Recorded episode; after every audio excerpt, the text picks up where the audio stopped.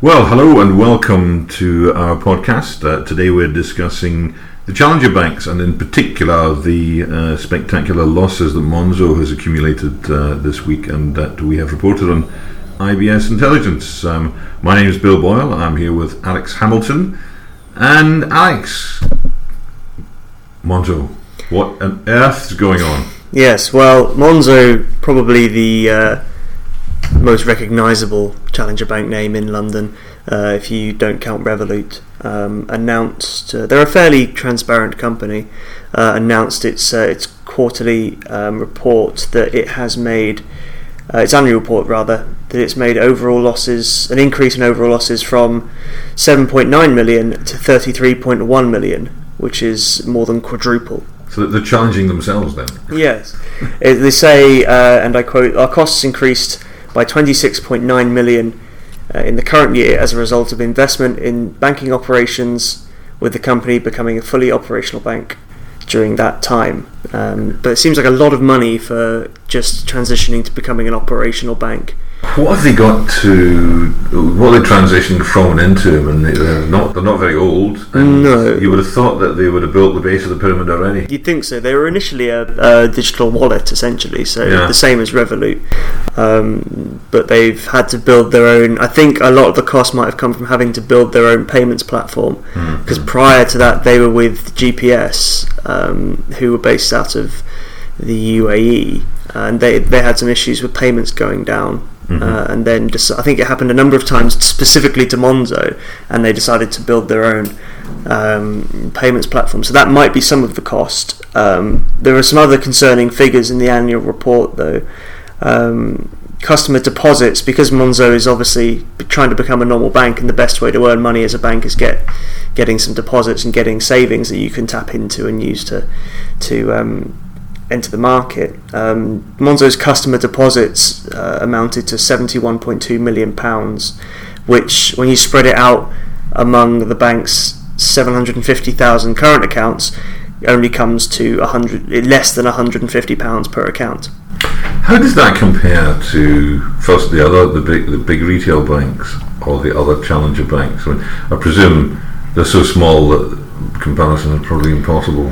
I think the the difference between uh, well, a lot of the um, the challenger banks. This is something that uh, Tandem Tandem Money or Tandem Bank CEO Ricky Knox told me in an interview was that uh, a lot of the banks went for current accounts first and gra- grabbing that you know um, fast UI payment system that makes people want to use the card all the time um, without going for where the real money is, which is in savings. And that's why Tandem itself launched straight away with a credit card and a savings, so they could get some money off that. Monzo and Starling and Atom and even Revolut now are all shifting towards savings. Monzo has its money pots system. Revolut Yeah. has its Vault system.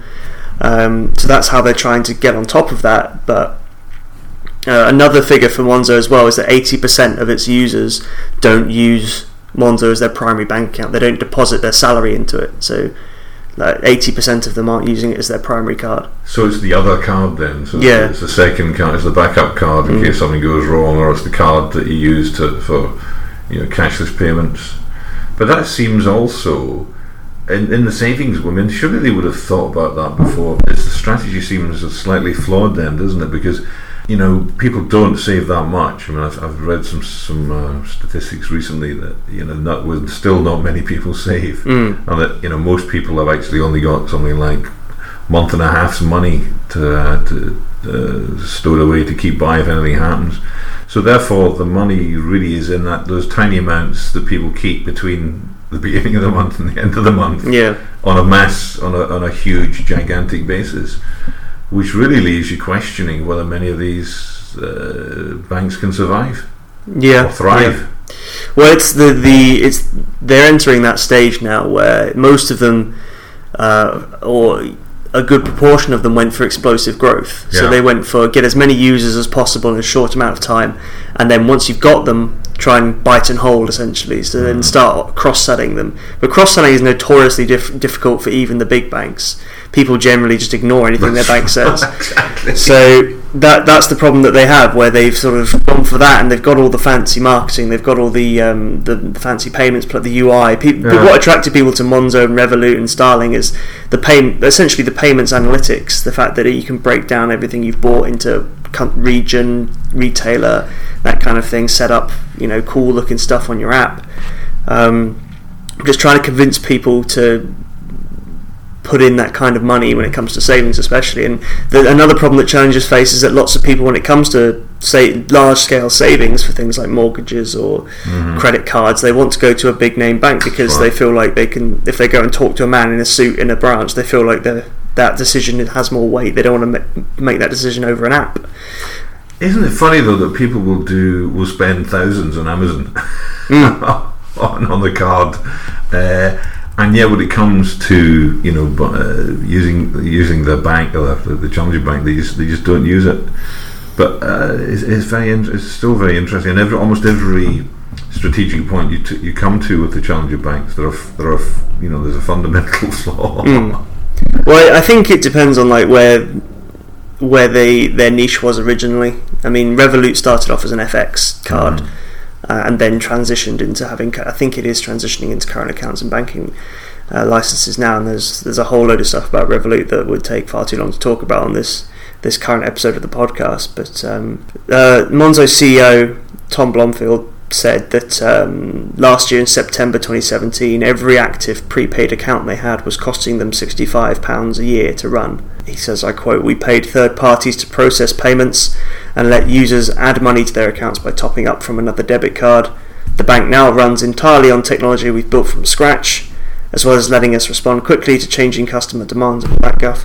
It also costs us less. By February 2018, we were able to run a full account for only, in air quotes, £30. So they halved the cost of their their accounts. Um, but when people are only depositing £150 per account, that's still, you know, It does make you begin to realise the value of the the massive core banking systems and the massive installations the big banks have got, Mm. and also the um, the marketing uh, that goes into it. Because, you know, certainly, uh, there's not a week goes by that I don't see a major campaign from one of the big banks, whether it's a television campaign or a radio campaign. Um, and you know the problem these challenger banks have got is they, they maybe they just don't have the skill yet to be able to force their way into people's consciousness. I mean, yeah. a couple of days ago, I was just loitering outside a tube station waiting for someone, and the guy came across and asked, and it was a, it was one of the banks doing a survey, um, and at the end of it. Uh, or maybe it was a test, I don't know. But he said you're the only person that, that that's known about these most of these challenger banks, and even knowing what, for example, something like open banking is. So it does indicate that that while you know we we know what's going on, a lot of the population out there just you know haven't heard of them. Mm, yeah.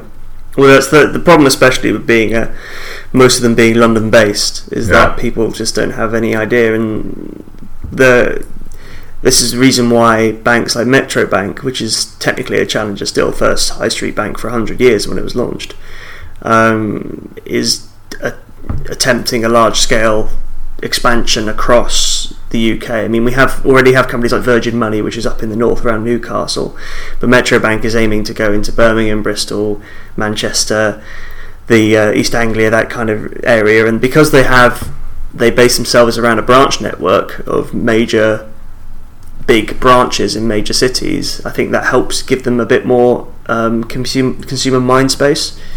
Uh, um, and I know Monzo, to be fair, is going to hit a million customers by around September, October time this year, mm. which isn't, you know, it's not a small number of users. I mean, Metro Bank, that I just mentioned, has 1.3 million, I think, and they've been around for a lot longer. But it's about breaking even on those customers, and that's I think I think there's the thing you nail you hit the nail on the head when you said it's about scalability. It's about when you really have to transition from that flavour of the month to customer loyalty and making sure that people put their money in there for you to start making some money yourselves because you know the venture capital money is only going to last for so long before you need to start producing stuff. Interesting. There's probably a whole discussion about how you do that. I mean, if you take, uh, uh, remember Freddie Laker, Laker Airways, then Virgin. It, you know, any. It took Branson a long time to crack into the airline uh, world with all its regulation and. Uh, uh, well, regulation, regulation. But, Mm. but oh, well, Alex, thank you very much. Very interesting. And this is Bill Boyle signing off this podcast, and we'll be back very soon.